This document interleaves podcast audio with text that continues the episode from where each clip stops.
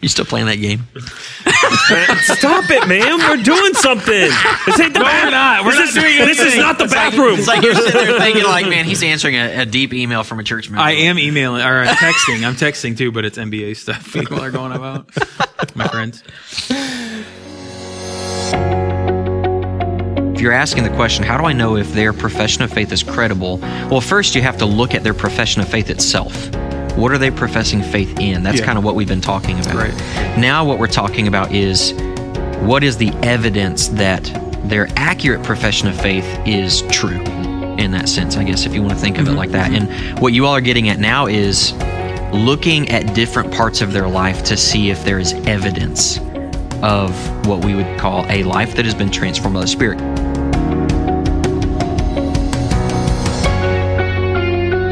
Hello there. Welcome to Pastors of the Roundtable. It's good to have you with us. Uh, Pastors of the Roundtable is the discipleship podcast of Monroe Missionary Baptist Church and is brought to you by Together in Christ, the teaching ministry of MMBC of Monroe, Michigan. Our goal together is to encourage thoughtful discussion about the Christian faith and to connect you to the people and the ministries of MMBC. Uh, sitting around the table with me today is Tim Iacoangeli, lead pastor here at MMBC, Matt Bates, music and media pastor, Scott Slater, family pastor, and my name is Spencer Snow. I'm the discipleship pastor here at the church. Um, today on Pastors of the Roundtable, we want to continue in our series on parenting and marriage. Today, we want to talk about knowing where our child is at spiritually, and Pastor Scott's going to lead our discussion on that today. Yeah, so when we first started this podcast on uh, parenting and uh, and marriage, the first episode we did on parenting, we kind of tried to lay the groundwork that a parent's primary responsibility, as given by God in Scripture, as a direct command, is to raise their children in the instruction and discipline of the Lord. Um, and so, as a parent, that should be your primary concern. What you're working towards, um, what you're doing with your children, should be a priority. And so, as a parent, then it should be a natural question then to ask, well, how do I know where my child is? I'm trying to teach them the things of the Lord. Ultimately, really what you're doing is you're trying to lead them towards salvation and maturity in Christ. And so you as a parent need to have the hmm. tools and the understanding necessary to know at various times maybe in your child's life to evaluate where they are spiritually. you know, are they understanding this? Are they a Christian? Should they kind of take this next step of whatever that might be in their faith? And so I think this is an important question to ask of how do I know where my child is spiritually? And so um, I want to look through some of these things. This question could come out in a host of different ways. Um, I could see a parent asking of a young child that they have said that they want to be saved, and a parent wondering, does my child, how do I know they're ready? Do they truly understand this? Um, or is, are they just doing this to please me? Um, the question could come out like, is my child, should, if they're professing faith, should they be baptized? Are they ready to be baptized? Or it could be, um, asking a question, not of a younger child, but of an older child where a parent might be confused uh, about their, the way their child's living and what they should think because their child was baptized and they did profess faith when they were young. But now there seems to be very little spiritual fruit in their life. They're living a lifestyle of sin and uh, they've just seemed to do a 180. So how are parents supposed to think through that? Um, I guess I, I want to ask you guys, uh, especially you, Tim, because you've had many years of ministry with families and, and kids and youth. Do you think that this is actually a question that weighs heavy on parents, or do you think that it's kind of just taken flippantly? People don't think about it very often. Which, what's your feel? I think a lot of people think about it. I think they think about it different levels, though.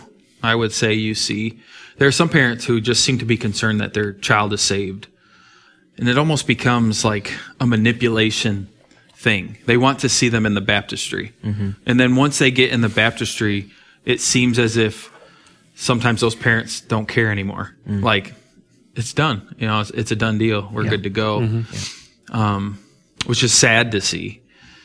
Uh, but there are some, but yeah, I mean, I get a lot of questions too, and I did. I, I know you do too now. Just of how you know questions like how do I engage my child at home in spiritual things shows that they care about spiritual things, or then uh, you know, my child is asking about baptism, you know, or last night my child prayed and asked Jesus in their heart, what's next? Or how do I know? How do I know that they really did that? You know, so I hmm. heard those questions quite a bit. I think it's really common for all of us who are parents, really. I think what I've heard is that parents seem to be torn about it because, on the one hand, it feels wrong to question somebody's profession of faith that they've been Sure. saved. But at the same time, I think parents genuinely want their kids to be saved Yeah. and not be deceived by being manipulated Mm-hmm. by something or doing something just because they saw some of their friends do it or something like that. I think the hard part, though, as parents, is why do I want my child saved?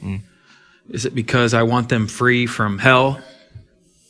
Or is it because I want them to honor the Lord with their life? I mean, I think that's two two big big different things of what's my motivation. You know, and of course we don't want harm to come to our children. We want good things for our children, and so we think about, you know, I want them to be in heaven. I, I want them to experience that. But it's hard because the Bible does teach us that on this earth, as Christians, we will face hardships because of our faith. And so there are difficulties, and we don't know uh, how God plans to use our children in His kingdom either. You know, of what that might what that might mean. I mean, God could say, you know, uh, this is my child, save them, but this is the task I have for them, and it's in a different country, or it's across the country, and so now you're not going to see your kids anymore, you know, or as they're following God, or they're going to have some difficulties in this life because they're going to be faithful to me, and um, being willing to accept that as a parent for good, you know, for their for their child. I, I know I've prayed prayers for my kids that um, are difficult because while you're pr- while I'm praying them, I believe them to be true, and I want them to be my heart's desire. At the same time, selfishness kicks in, but saying, "God, I want you to use my kids for whatever your purpose is in their life." Yeah. That's really hard because I don't know what that, I don't know what that purpose is. Sure. I have no idea. Yeah. Yeah. So Something you said reminded me actually of, of something that Pastor Spencer and I had a conversation about last week when we were talking about baptism as it related to children. And uh, I think, Spencer, you said something very similar to what Tim just said that baptism isn't the end place where you're trying to get someone, it's kind of the beginning. What did, what do you mean by that? How does that play out in a child's life, and that, how does that, how do parents, how should they understand that to be in their kid's life as a baptism being like the beginning part? Yeah, I think like what um, it kind of ties into what what Tim was saying there was that I think parents sometimes see baptism as the the destination to get to, and so we get them saved, we get them baptized, and my job is done. And sometimes we can have the view that that's what the Christian life is all about. We get them saved, we get them baptized, and this is now just a holding tank for Christians as a church.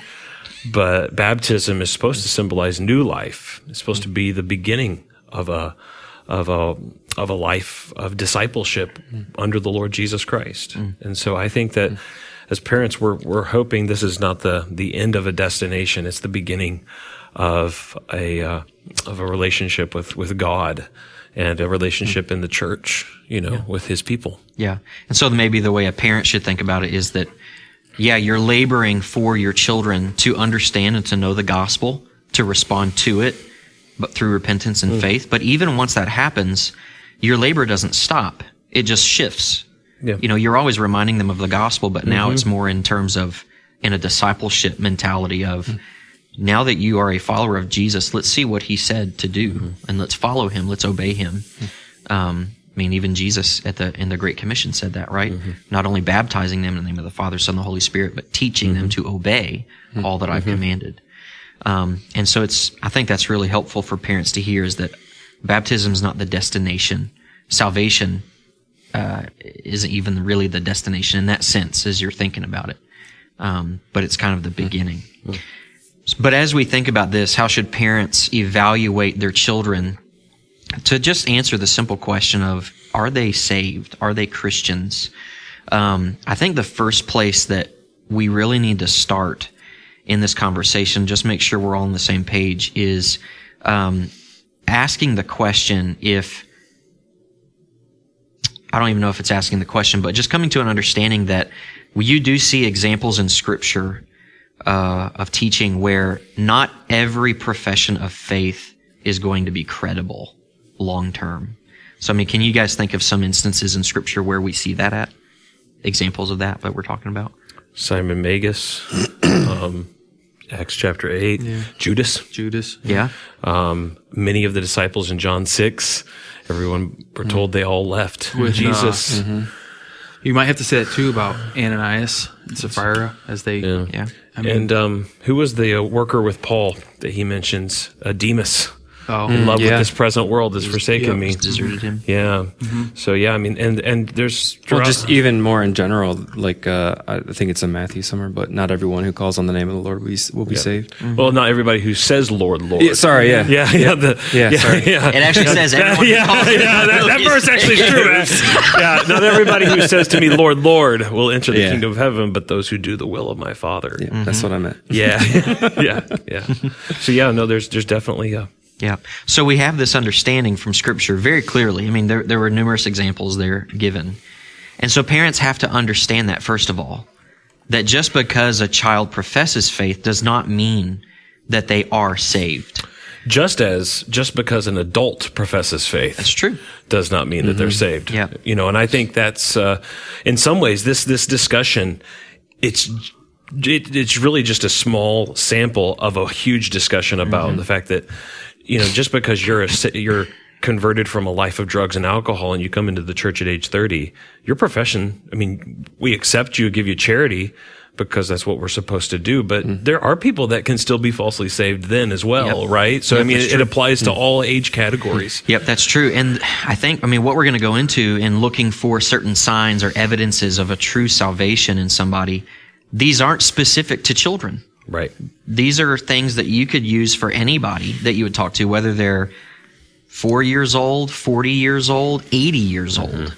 Um, it doesn't really matter. And so you might have to uh, kind of make it for children, you know, looking for, you know, evidences that would be appropriate for a child their age.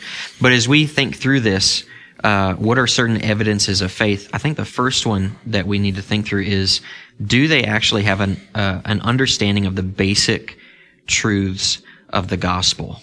Um, you hear it said that even the faith of a child can save someone, but even a faith that a child would have has to be in something that they understand.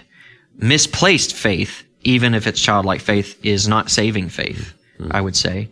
So what would we kind of categorize as what does a child need to basically understand? What does a person need to basically understand cognitively in order to be saved? So I'd say first is sin. You got to know what sin is, um, and that you do that, that you sin, that you're a sinner, uh, and so uh, from there, I mean, you have some things written down on our sheet here, but Yeah, and that's not the end all be all, right? right, um, they need to know like who Jesus is. You know, um, there needs to be some understanding that because of sin, that there's a problem between us and God because of sin. They might not be able to explain that fully, but you know, there, there's something wrong there. But they know that Jesus, it seems, has accomplished something in his in his death and in his mm-hmm. resurrection that helps that relationship or that solves that relationship. Mm-hmm. Um, and however they would would say that, hmm. Hmm. and that's probably the the most nerve wracking thing is most of the times, like when a, when parents come to my office and say, "My child's ready to be baptized," they he, they ask Jesus in their heart this week. Almost, almost, almost all the time, when I say, "Why do you want to be baptized?" They say, "To go to heaven." Mm-hmm. That's a problem. To me, that's a problem. Like, what do you mean by that? And then so trying to explain, you know, baptism doesn't make you go to heaven. Mm-hmm. What makes you go to heaven, right? And if they answer that question and they can kind of talk about it, that's a different thing. But if they if they don't really know, it's like, well, parents, I don't think they're ready, or you know, mm-hmm. or mm-hmm. I always lean on the parents really heavy, to be honest with you, in Yeah. those situations. Yeah. Um, But you know, just that little thing that some people might say, well, that's just a hmm. little nuance. No, that's a big deal. Mm-hmm. And this kid, mm-hmm. however old, they should know this Like, that's something that I think that needs to be known by them Yeah. before they get hmm. into the water. Yeah. Yeah, Spencer, you recently did a your essential Christianity class on conversion, hmm. faith, and repentance, and I think there needs to be some kind of understanding of that with the kids too. Uh, one that they're putting their faith in what Christ has done on the cross in their place. Like I think there needs to be an understanding of it, it, it's a substitutionary.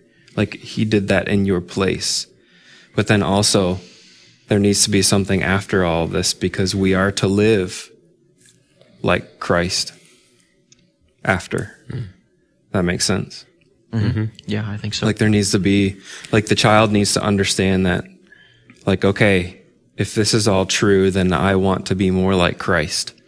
And, and now I'm, you know, not that it's all about, you know, changing behaviors and whatnot, but, or even, you know, Yeah. trying to please God in a, in a way that's uh, like a works based system. Like that's not what I'm saying at all. Yeah, and a difficult thing with that is for those of us who are raising our children in church, your kids probably act like Christians Yeah. right away. Yeah, you know what sure. I, I mean? Because you're teaching them, uh, hopefully, uh, you're you're teaching them the fruits of the spirit of Right.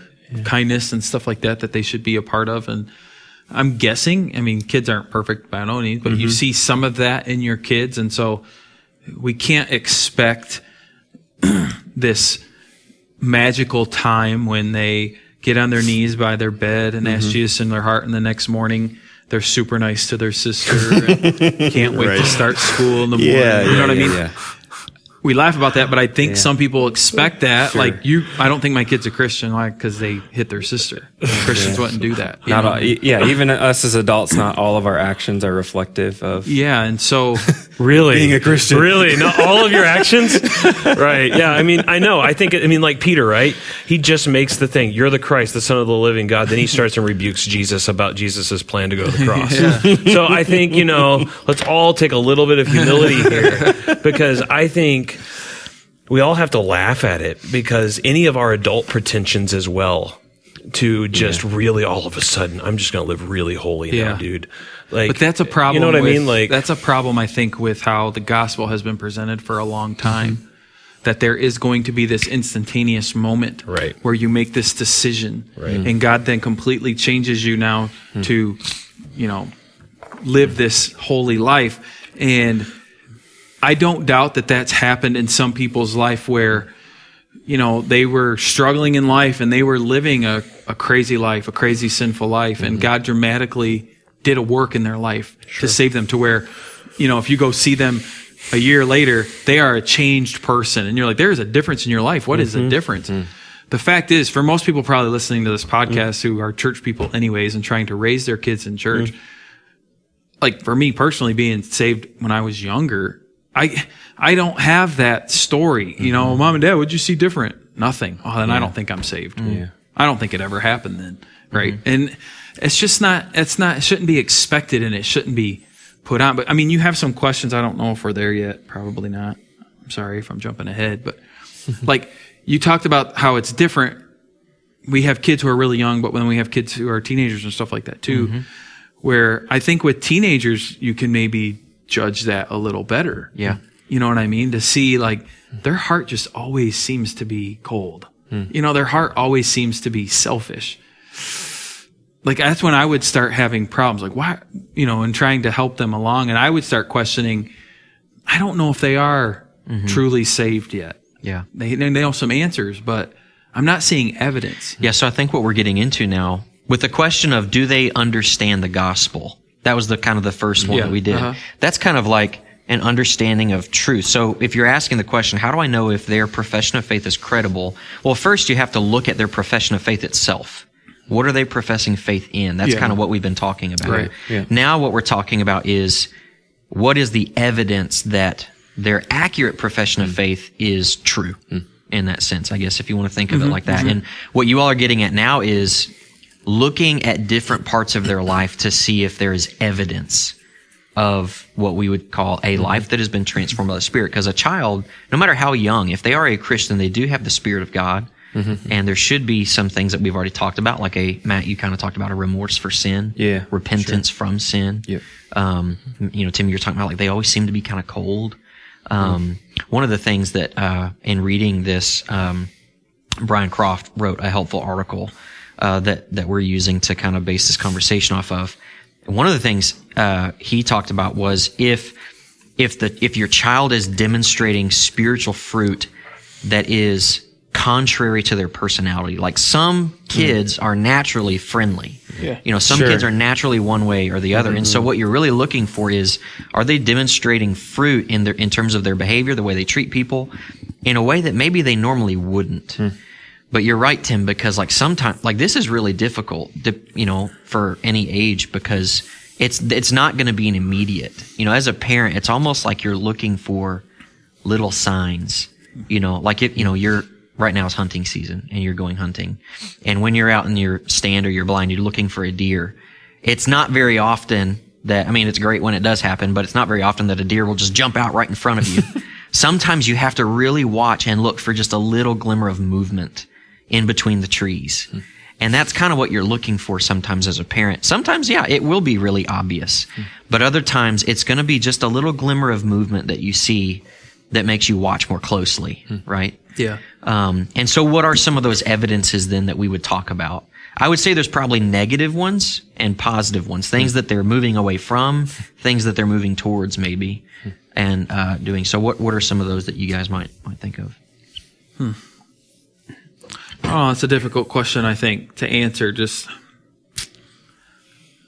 again, the way the way I approach faith in myself and just in people in general is, is more of a process, and uh, I'm almost hard pressed sometimes to say when this person was saved. Yeah, It's hard. That's hard for me to answer that question.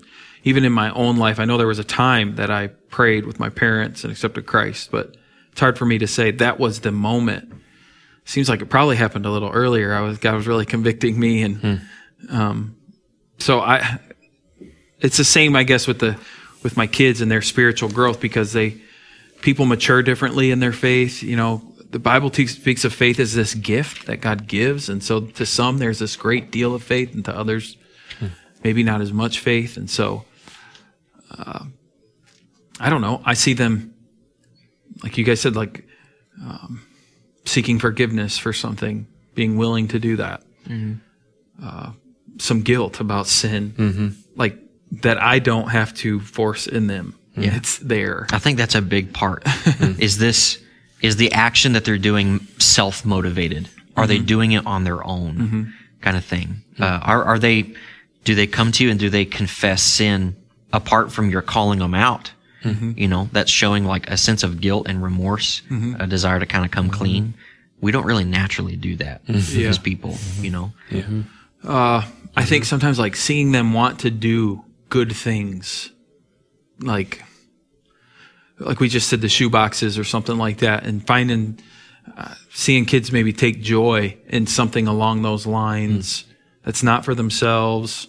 Uh, because kids are so selfish, right? And so when I see kids not being selfish, seems just out of character. And uh, so that, I don't know. That's something. That's something too. I, I, I fear. I fear making a checklist here. Sure. I don't want us. I don't want it to seem like we're making a checklist, and then you're just watching your kids for these checklists. So, like, I, I'll give a bit. My kids aren't readers. They don't like to read, and so if I go and ask them, "Did you read your Bible?" The answer is always going to be no. Almost always, it's going to be no. Now we'll do stuff as a family, you know, and they're not like fighting that or anything. They're perfectly happy to do devotion together and pray together. There's no fight, but the reading thing, at least for me. But so uh, some parents might say, well, then I, I doubt your kids or say they don't just love God's word and fall over it all the time. Would It's maybe like, a different way to be to ask that question that would be more helpful your family for your family? Would it be more helpful to ask if your kids have a desire to know God more? sure, yeah, yeah. That I mean, yeah, that's yeah, that's what I mean more than the checklist thing, right? Yeah. Of saying, well, my kid doesn't want to read his Bible Yeah. every day. Yeah. he's out. Yeah. and it's like, well, I don't know if I want to base it off of mm-hmm. that necessarily. There's a lot of days I don't want to read either. yeah. you know, type of thing. So, yes, mm-hmm. yes, that's more. Let's look at their heart. What's their attitude towards church? Yeah. You know, when they're little, they like snacks. I get them at church. I love church. Yeah. You know, I want to go to Pastor Tim's office and get a sucker. yeah, for sure. Absolutely. Some of us don't contribute to that, and some of us do. I'm glad to. I mean, you I love I contributing to, to you know. that. I want your kids to like church, Spencer. I'm sorry. My my, pa- my pagan children, my pagan children. One of the things too that comes to mind is um, R.C. Sproul was asked one time about how can you people struggle with assurance of salvation, and he said he's asked people questions. He says, first of all, do you love Jesus perfectly? And he said, I've only met like two people who've ever told me they love Jesus perfectly. yeah, right. He says, Do you love Jesus as you ought? And of course, if you're a real Christian, you'll say no to that as well. He says, Do you love Jesus at all? Because no one can love Jesus, the real Jesus, apart from the Spirit of God. Mm-hmm. And so you can ask your, I mean, you can, you can see this in so many different ways uh, mm. in your kid, but does, do they love Jesus? Do mm. they love Jesus as people? Mm. Do they want to be different than they are? Because uh, repentance bears fruit, but repentance itself is not the fruit. Repentance is a change of mind that I'm grieved over my sin and I want to be different. Do they love Jesus in uh, because they're grateful for his salvation? Do they want to go to heaven? Because I think, right, I want to be saved from hell, but do your kids ever talk about, I want to be with Jesus? Like, and is there any kind of love in their hearts like that about for him? And I think that that's, um, really, really important just to inculcate in your kids the goodness of God the Father and the love of Jesus Christ and the cross work. And, um, and also whenever you're doing this, humble yourself first and do it to yourself. Because, like the Heidelberg Catechism, the old catechism says about do we make progress in our life in these good works? And it says, we make but a small beginning in this life. And ultimately, my good works in this life are a very small portion of what I'm going to be like in the next world. Hmm. And so I think also just like, you know, like sometimes our kids can do uh, one minute we can say, wow, he just really loves the Lord Jesus Christ. He's, hmm. uh, he's more godly than me. The other hand, he's doing something that I think is crazy and wrong. And it's like, but am I so different? Hmm.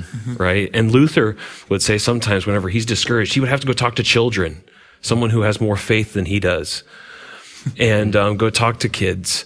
And so um, I think it's very important for us as parents and as adults, as we come and look at these kids, that we don't come to them as superior spiritual people. Like we may be more mature, but we also come to them with the understanding that uh, we're all messed up. We're all sinners. And the only thing that's going to get us to heaven is because that guy died on the cross 2,000 years ago. Yeah. And so I just think that approaching this stuff within that whole orbit of grace is so important because I think the other thing we don't want to do is discourage our kids because we're so harsh just mm-hmm. inspecting them all the time. Yeah. Because that's the other danger. We have to do some evaluation. We also don't want to. Which is easy to do. I mean, You don't you don't want to make it so difficult that they can never come. Right. You do want to do it because you want to know how to parent each kid specifically and adapt that, but you also, you know, you don't want to become a legalist. Mm-hmm. But rules are easy, right? Right, Rules are so right, easy to make, right. and it's so easy to determine mm-hmm. if people are doing good based off of rules. And we Right. want to put that with our kids. With our kids, you know, these are the rules. You go to church and you do this and you do this and you do this, and we Right. think if you follow this, Right. you're showing evidence that you trust in God. And it's like, well, no, they're showing evidence they're scared to death of you, right? But I mean, Right. it makes us feel good because when we go in public, our kids are behaved mm-hmm. and they're acting like good Christians, and so everybody thinks we have it together. Makes us feel good because Yeah. our rules are being followed. Mm-hmm. But really, in the end, we don't know our child's heart, mm. Yeah. and Yeah. we don't know anybody's heart. And so when I do a funeral, no matter who it is, I can't sit there with a hundred percent right surety, mm-hmm. knowing this person's in heaven. I don't. I all evidence points to yes. I can say all evidence points to no, mm-hmm. which happens quite a bit. Hmm. But the fact is. I'm not the judge of a man's heart. Hmm. I don't hmm. know this person's heart. They might have been the best actor in the world and just faked it from hmm. all of us. Hmm. Yeah. I mean, again, there's and there's things scripturally that shows it's the church's job to help people to see that, and I know that, and that's our and you try that, but in the end, hmm. All I can say, all we can say is, I know this. God is a just God. Mm-hmm. He's a gracious God And he's too. a- yeah, he's- that's what I mean. right. Yeah, he's just And but he's anyone also who calls on the name of the Lord will be saved. Well, and I It think says that. I think And- too. Yeah, you're right. And I think like I think about you know the the basic truths of the gospel, and I think about the thief on the cross. Yeah. And basically, his understanding of the gospel was that guy doesn't deserve to be here. I do. I'm going to ask him to do something to remember me when he goes to his kingdom. Yeah. And you're going to be with me today in paradise. Yeah. I mean, that's that's mm. that's what faith is. And for I- people like me who've been in church our whole life, we say that we love that story, but I think a lot of us hate that story because we're like, that's super unfair. Because I've had to live my life by these rules all this time, and I've had to go through know, all this. Jesus- He's Jesus- in the same spot I'm going to be one day. you know, there's a parable for that. yeah. There's a parable there for you, right? Yeah. Yeah. So, but I mean, it's, it's difficult, right? Yeah. And, and then we've Born the heat of the day. Yeah. Yeah. Yeah. Some of the things you're bringing up, Tim, that's why it is so important. I think if a parent actually desires to try to evaluate maybe where their kid is, if they're a Christian, if they're not, whether, if, are they professing faith or are they still maybe not even at that point, but you're seeing signs of this maybe happening. You know, what you said, I can't remember who said it, but yeah, you do need to examine yourself first. Think mm-hmm. about this in your own mm-hmm. life. But as a parent, you do need to you can't just come up behind your kids, force these things on them, and say, okay, they are being obedient to do what I say. Mm-hmm. They must be saved. They're keeping the law. yeah, they're all they're doing in that moment is keeping the law. Hmm. You, if you're going to do this, you've kind of got to give them a little freedom.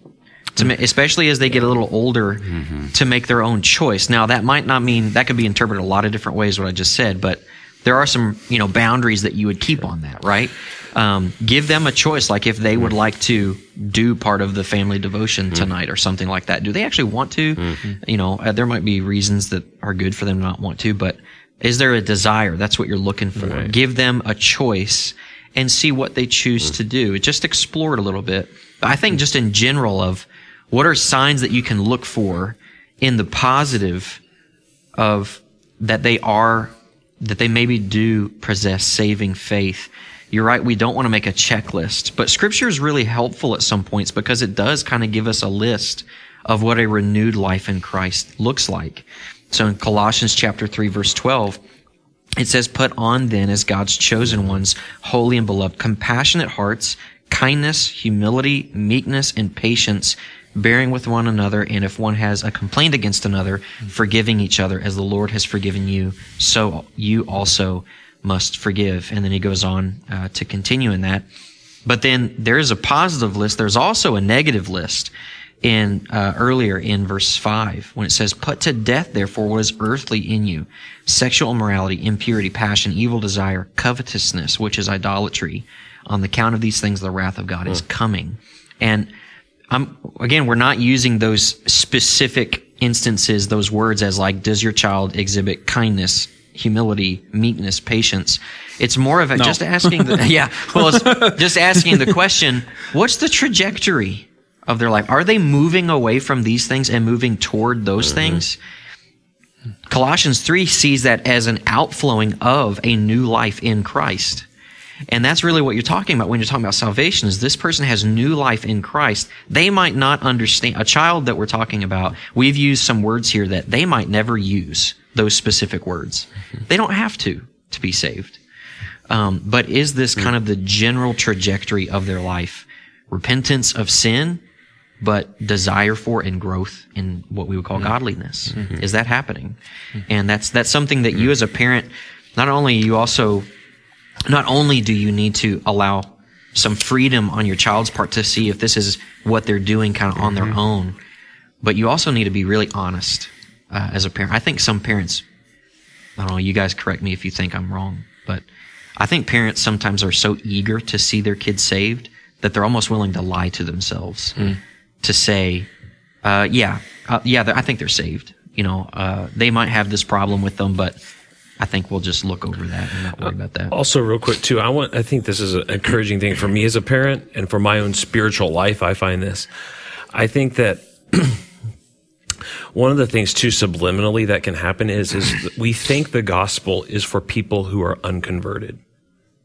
So therefore, as soon as I get to whatever I think is the conversion, then I go to gospel 2.0. But that's not the way this works. The gospel is the same before your conversion, and it's the same after your conversion. The law is the same before your conversion, and the mm. message of the law is the same. So the, but it doesn't now. Now I may believe the gospel, and I may receive the benefits, and the law may no longer have condemning power to me. But the message that we preach of law and gospel, those stay the same.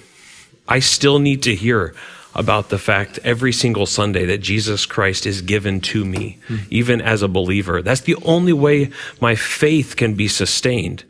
And I think that it's it's important because I think sometimes we we have it in our minds that I've got to get the gospel this part and then after that I can now start focusing on sanctification. And that's not the way this actually works. The gospel that saved you before is the gospel that keeps you in and is the gospel that brings you home. Mm-hmm. And so That's good. Don't your kid you may not be able to determine their spiritual standing but the good news is it don't matter in some ways because whatever their state is i still have to bring this same message to them mm-hmm. regardless of wherever they're at Yeah. is repent mm-hmm. believe the gospel. So a place where may, you're you're absolutely right. I would agree with everything you just said there. But a place where maybe it would matter is your child comes up to you and says, "We're talking a young child right now, so like maybe 5 six mm-hmm. years old, comes up to you and says, "Dad, I want to be baptized." And so you, as a parent at that point, you have a choice: Am I going to encourage my child to do this, uh, or am I going to say, "I'm not sure yet"? right um, in what you're going through in your mind at that point is you're trying to determine is my child's profession of faith credible to where I would encourage them to do this. So in and, one and, sense, and the good news is is we have an expert we do. uh, in the room. Tim says it's an easy answer. It's an easy answer. We have an expert to answer this question. so I think this would be a great, great opportunity. Ask my family. Ask my family. I have answers to every. Here, I'm going to get out of my chair and sit at your feet. I'd be a little smelly. Could be. yeah, I mean, well, what we said earlier, Jesus was baptized when he was 30, so just wait till then. We followed Jesus. it's in red in the Bible, All right. red letters. Next question. There we go. Done. All right. Thank you guys for being with us today. yeah, well, I can I can seriously see somebody like like what you just said, Spencer, a second ago. You know, a person says, ultimately, I can't know anyways. And so, if my child says they want to be baptized, I should just let them be baptized. Yeah. And then there's another parent who's afraid that this will maybe cause a false assurance of salvation, mm-hmm. that their child maybe does take an approach towards like works righteousness mm-hmm. naturally, and that this would just contribute to that. Mm-hmm. And so, you know, maybe mm. what are some things a parent should ask, or should we just maybe should it is it a wise policy for a church to say we don't baptize anybody under the age of blank? Hmm. Can I make a real quick caveat? I want to make sure that no one thinks that I don't think it's important for us to evaluate our kids. Like, I'm not saying it's not important whether or not they're saved or not. Too By my, Yeah. by my past statement, that was not the intention. Sure. My intention I was didn't not just to- run around I just doing want to whatever make they want sure. all the No, I didn't take it like Okay, that. I just want to make sure that everyone's clear that I, I do think it's important to be saved. I wasn't denying that. I, I do, and I do want our. Anyway, go ahead, Yes. Tim. Sorry. I, I forgot the question. oh, it's something about baptism. Five years old, asking. Yeah, should Okay, what do you do? Is Setting there, age. is there an age at which Yeah. you should not allow a child to be baptized? So Should some you make them wait? people would do that. Some people would ascribe to that, and I don't. I don't think I'd be uncomfortable with that if that was the case. Um, for me personally, and like my family, when my kids have come to me with that, honestly, I ignore it the first couple times. And I know people are like, "Well, geez, ow, you're missing a big opportunity there." And no, I, Golly. I don't think that it It's was. like the priest walking across the road, seeing this, you know, person on the side just sitting there. In you know their what? filth. If you're going to reference the Bible story, right, say it all correctly. Oh, my bad. my bad. Wow. Yeah. No. Where Um, was that guy from? There, Samaritan. there was a priest that went Yeah, by. Samaritan. It was a priest. This priest. is a Samaritan. Yeah. a priest went by first, didn't he? Yeah, the Samaritan's Yeah, the went guy by- that helped him. yeah, but yeah. yeah. you're right. The priest went Yeah, by he's first. the Levi. priest. Levi. Yeah. yeah. Yeah, he's just leaving the guy in his filth to die. Ouch. Ouch. Wow. Sorry, Jackson. All right, guys. it was sorry, Jackson. I'm sorry. Sorry. I, hope, I hope you meet a Samaritan soon. Yeah, because because they didn't understand it, and uh, I've been very cog- cognizant that Oh, quick question. They didn't understand what, what, baptism was. Okay, what baptism was. Okay. Yeah, and what they were asking, you know, and I didn't feel at that point me sitting down and explaining it to them was really going to sink in anyways. And so I'm happy that they have a, this desire to get baptized because it does show me something is mm-hmm. happening right in their life, something sure. is going on. But I want them to initiate it. And so I want to see if it comes up again. I want to see how often it's going to come up. Does it just leave them? It was a passing thought. If it's a passing thought, then I don't I don't need to address it at that point. Um, and so that's how I've handled it with all of with all our, our kids, two of which are baptized. One isn't. The others are three and one at this point. So, um, yeah, it's so as a pastor's kid, I think it's expected almost that your kids get saved and that they get baptized when they're young and um, come. You know, my wife coming from a pastor's family, I know that was something she didn't like. This expect everybody expecting this stuff. Um, and so if our kids are stubborn like she is and like I am, uh, that will be a deterrent. And I don't want them to feel that. I never wanted them to feel that in any way. Like, honest, there's nothing special about you because you're a pastor's kid. I don't want you to think, you know, I mean, I, I don't say that to them, but in my mind, I don't want you to think that, um, that you have some access to God that other people don't or whatever. I want it, it it's got to be between you and him and not, not me. So, eventually, you know, when they get to that point, it's a conversation that needs to happen. Or there's books out that are helpful, like little workbooks for kids or older kids that, all right, let's go through this together, which helps you gauge maybe the answers uh, to see it. Baptism doesn't save them. And so if they were saved when they were five, and I say no to baptism, does not disqualify them from anything, right? So it's not bad if it gets pushed off and gets pushed off and gets pushed off. Now, it sounds horrible for a Southern Baptist pastor to say that because we're all about get them in the water so you can get it on your ACP report. Everybody can see that you baptized another one. Yeah. But um, no, I want to be in it for the long game. And I want them to be comfortable. I want Amanda and I to be comfortable. I want the church to be comfortable, you know, with it all. And because I don't believe in rebaptizing and all this stuff. And that's one of the hardest things as pastors. We know Mm-hmm. someone wanting to be rebaptized and trying to talk through that and figure that out and be biblical in it. Um, because it's not a biblical thing, rebaptism. that's not mm-hmm. there. Uh, so I don't want to deal with that with my kids. So I, try- I just really try to let it come up naturally. Um, I've never had a time where I'm like, all right, does anybody want to ask Jesus in their heart today? Family? Anybody? yes, you do? Okay. Well, you're going to be baptized Sunday. Mm-hmm. You know, good job. I, I just don't want that to happen. I want it to come up. And so that, that's how it's been with the two who are baptized. That We didn't force it. They brought it up. Conversation with them. All right. This seems real. This seems legit. They seem to understand. Let's do it. Hmm. Yeah. Yeah. Um, and they're not 30. No, I disobeyed scripture. Right. They're not- you know, right. Well, th- Sorry. yeah, that's okay. Yeah. So what does that conversation look like? I mean, I know they're wanting to be baptized, but like, do you go, do you go back and ask them about like, you know, faith, salvation? yeah. I say why? Is that what that conversation? Why do you want to be baptized? Okay, okay. Um, have you trusted in Jesus for your sins? Mm-hmm. All right, what does that mean? You know, what, what does sin mean? Like, I just ask them basic questions like that. Hmm. Um, I'm big on justification and knowing that definition. So Yeah. Hmm. I've been, I say that to my kids and challenge. Hmm. them with that a lot. So, like, what does that mean? You know, it's not just some abstract thing here. Mm-hmm. This is what God has done Hmm. through Jesus for you. That's what you're saying, you know, and trying to get them to understand that. Yeah. I think a key question or a key phrase that you're looking for, if you ask them, why do you want to be baptized? If they say, because I want to be saved, that, that brings up a big concern in my mind because they're Absolutely, yeah. associating their salvation with their baptism. Right. Yeah.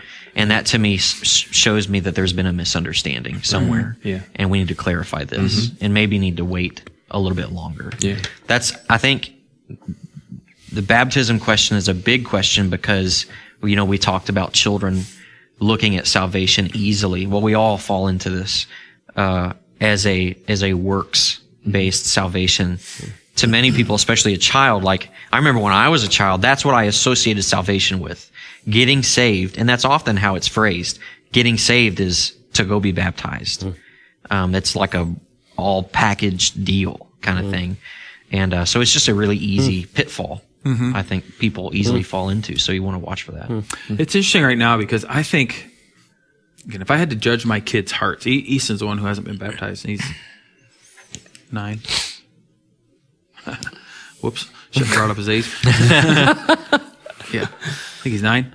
Um, is he nine? Eight? I don't know. Uh, it's gonna What year was he born? what grade is he in? He's 12. He's eight. He's eight. There you go. He's eight years old. Um, if I had to judge, I would think he's probably a believer. I mean, signs kind of point to it with uh, brokenness of sin. You know, he's the kid who tells on himself very easily, like uh, kind-hearted. Just, just kind of see some some proof. I think of things in him. knows knows answers to a lot of the questions he's brought up baptism a couple times, but it's just been in passing. And I've been waiting for him to be a little more eager about it, and he hasn't been. And so I haven't really pushed it. And, uh, but I, I'm not guilty about that. I'm not worried about that. Uh, I just, I think it needs to be in God's timing and, and His. And because I really want them to be comfortable. I went through that period, I remember in my life, in my walk with the Lord, really doubting my faith. And for me, it meant going to my parents and asking them questions like, how do you know that I knew what I was talking about? you know, why did you let me go and get baptized? Like, what questions were I asking? Like, really wanting to know because I was struggling hmm. with that. And, you know, they assured me, I remember them just, Tim, we're uh, pre- pretty confident that you were saved th- through this time, through this thing here. And, you know, that God worked in your life. And I remember for me personally, that brought me a lot of comfort of thinking, okay, hmm. because that's who I had to rely on. I didn't really remember. I don't hmm. remember it all. And so I think as parents, you just got to be careful with that, knowing this can happen to you mm-hmm. and you can't deceive them to say, yeah, you were five and we brought it up and you were like, yeah, so we did it. I think you need to be honest with them if that mm-hmm. day comes up and they are 30 Yeah. and they're wondering because they went really wayward for a really long time. You know, and God's bringing them back. And do you really think they were saved then or not? I think those questions need to be honest. And so I want to have mm-hmm. a clear conscience too as a parent to be able to be mm-hmm. really honest with my kids. This is what's happened. This is how it went. Hmm. This is how it went down. If if they ever come back hmm. with that question. Hmm. You know. I don't want them to think I manipulated it. Mm-hmm. Sure, and that, that's one of the reasons for those that would be on that side of the fence to to be for kind of delaying baptism is to try to try to uh, honestly keep from I don't know if I'd call it hassle, but that kind of struggle in that child's life of like, was I really a Christian? Mm-hmm. I can't really remember any of that part of my life when I mm-hmm. was that young. Mm-hmm. I don't know. Am I walking in obedience right now? I don't know. And so that's part of the that's part of what the argument would be to delay baptism is to to help your child with that a little bit, um, so that they can maybe remember a little bit more what's going on. Um, yeah. So I mean, ultimately, it comes down to a matter of conscience, right? We don't have clear commands Hmm. in Scripture of like how old somebody has to be or what they have to do, or you know, like it's a case by case basis. So the evidences that we've kind of been talking about, it's different for every person. Hmm. You know, mm-hmm. um, I would personally encourage waiting, kind of like you have, Tim. I don't think there's a specific age that I would say like you have to be this old to be baptized. I do think that I would probably encourage a person to wait until they're old enough to take part in the life of the church in a bigger way than just attending. Um, uh, but to be held accountable by the church, an appropriate age to be held accountable by the church. Um, I think it depends on what you mean by that, of being a part of the church more. Because I want members like here at this church who are faithful. That's really what I want. I want, I want faithful members. So what does that mean? I want you to attend services. I want you to partake in Lord's Supper. Uh, I want you to be a part of a small group if you, you know, if you can. Beyond that, yeah, there's service stuff that you can do here. There's roles, you know, there's different leadership things. you Listen can to the podcast. Listen to the podcast. yes. I think what I was books. what I was really thinking of was are they at an age where it is appropriate for them to be held accountable Yeah. by the church Right. for a church discipline scenario? Mm-hmm. uh, where if this person is now living in sin, because there's a, ch- a child that's 10 years old, a member of the church probably should not approach that child and confront them about sin in their life. They should go through their parents. Mm-hmm. Right, but I would say the mm-hmm. parents would need to do that. And even at a 10 year old, I would say if the parents are having a hard time dealing with some sin in this, in this child's life, that they might get the pastors involved into that. Sure, Or yes. Mm-hmm. some church leadership, even if it's just for advice or for help. You know, I don't think we're going to say, okay, so from now on, parents, you can come to church, but your kids got to stay home because we've just kicked them out of the church. Well, that would be right. that wouldn't be my understanding of church discipline anyway. right. Yeah. so we wouldn't do that. But um, my struggle would be I'm with you where I would I told I said I'd be okay if there was like an age thing, and that's what we're kind of talking about. But I also know that God uses baptism, and He does tell us to be baptized, and so I don't want to. I don't necessarily want to hold it from somebody who probably genuinely can be baptized and should be baptized just because they're not at a certain age yet, right? So there is this hesitancy um, where I kind of go both ways. It's like, well, with your kids, you just said you don't push it. No, I don't. But there probably would come a time when my kids hit a certain age and understanding where I would ask them the question, you know, why haven't you been baptized yet? Like I'm not there yet necessarily with an eight year old or four, four or five year old, but if they're 12, mm-hmm. if they're 14, it- depending on their maturity level, just generally, mm-hmm. I might say, you know, stuff like, like what's holding you back? Yeah. And then walk them through like, if you're saying you've trusted in Jesus, look at it. It says to be baptized. Why are you waiting? Yeah, and the natural, maybe a natural way to do that as a parent is during times uh, in the church calendar when we celebrate the Lord's Supper together. Yep. And so it- the Lord's Supper is for for Christians. I would say it doesn't mean you're perfect, Right. But it's for Christians. And so I, I would personally hold my children from taking the Lord's Supper because they're not part of this body. Um, baptism is kind of the the ordinance that enters you into the church community, mm-hmm. and the Lord's Supper is the sign of those who are mm-hmm. in that community. And so that's a natural time to talk about with your kids. Well, you haven't been baptized. You haven't really professed faith. And so mm-hmm. this isn't necessarily for you just yet. That's a natural time that comes up. Sure. to talk about that Yep. with your Yep. kids. So Yeah, this is a hard. I mean, it really is a tough. It's a tough topic, but uh, you know, for parents, once again, their their salvation, a child's salvation, is not based on us. We play a role, definitely, and I really think it's a blessing to be born into a Christian family. That is a great blessing that God gives to people who get to be raised in the church and all these different things. And a lot of times, I would say God uses that in the life of that person where they are saved by his grace as well. Um, not all, not always, not always.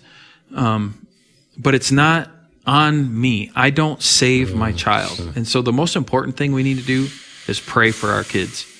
You know, and pray that God would use them and open their mm. eyes to the truth. And then some of what we need to do, which is really hard, is let our kids go to God as well. Like mm. get out of the way and let them have a relation. They they're gonna fail. They're gonna do these things. Probably one of the biggest things for me in my walk with the Lord was the grace my parents gave me so often. They trusted me.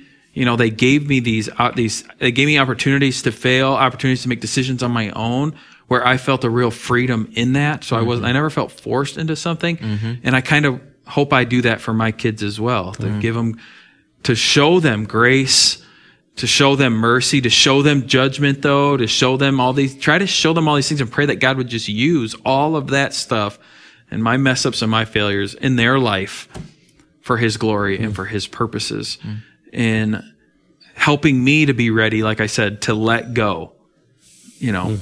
and to not impede on Him in their life it's a helpful word. and that's hard. And I see a lot of parents struggle with that. And you know, I, I'd love for my kids like go to a Christian college and to do these things, but if I see my kids are trusting in the Lord and now maybe they're going somewhere that I'm not, I don't know if you should go there. There's going to be a lot of temptation there and all. But if they're really, I'm following the Lord in this, Dad, you know, and this is what I, I want to be an engineer. And sorry, the Christian school stinks at that or whatever, Yeah. you know. Will I be okay to say, all right, I trust I trust you. I trust what the Lord is doing. Mm-hmm. Mm-hmm. You know, mm. that's hard mm. for a lot of people, but mm-hmm. mm. Yeah. We don't own our kids. no, we don't. We don't. We don't, don't. own them. They're they're. Yeah, that's the crazy thing is then then all we can do is really just pray for them and share the gospel with them, you know, and lead them along. Yeah. But it's God's work. So, all right. Well, good guys. Thanks so much for uh, having this conversation, and uh, we hope you've enjoyed it at uh, at home. Uh, thank you so much for listening uh, to us, and we'll catch you next time. Take care. God bless.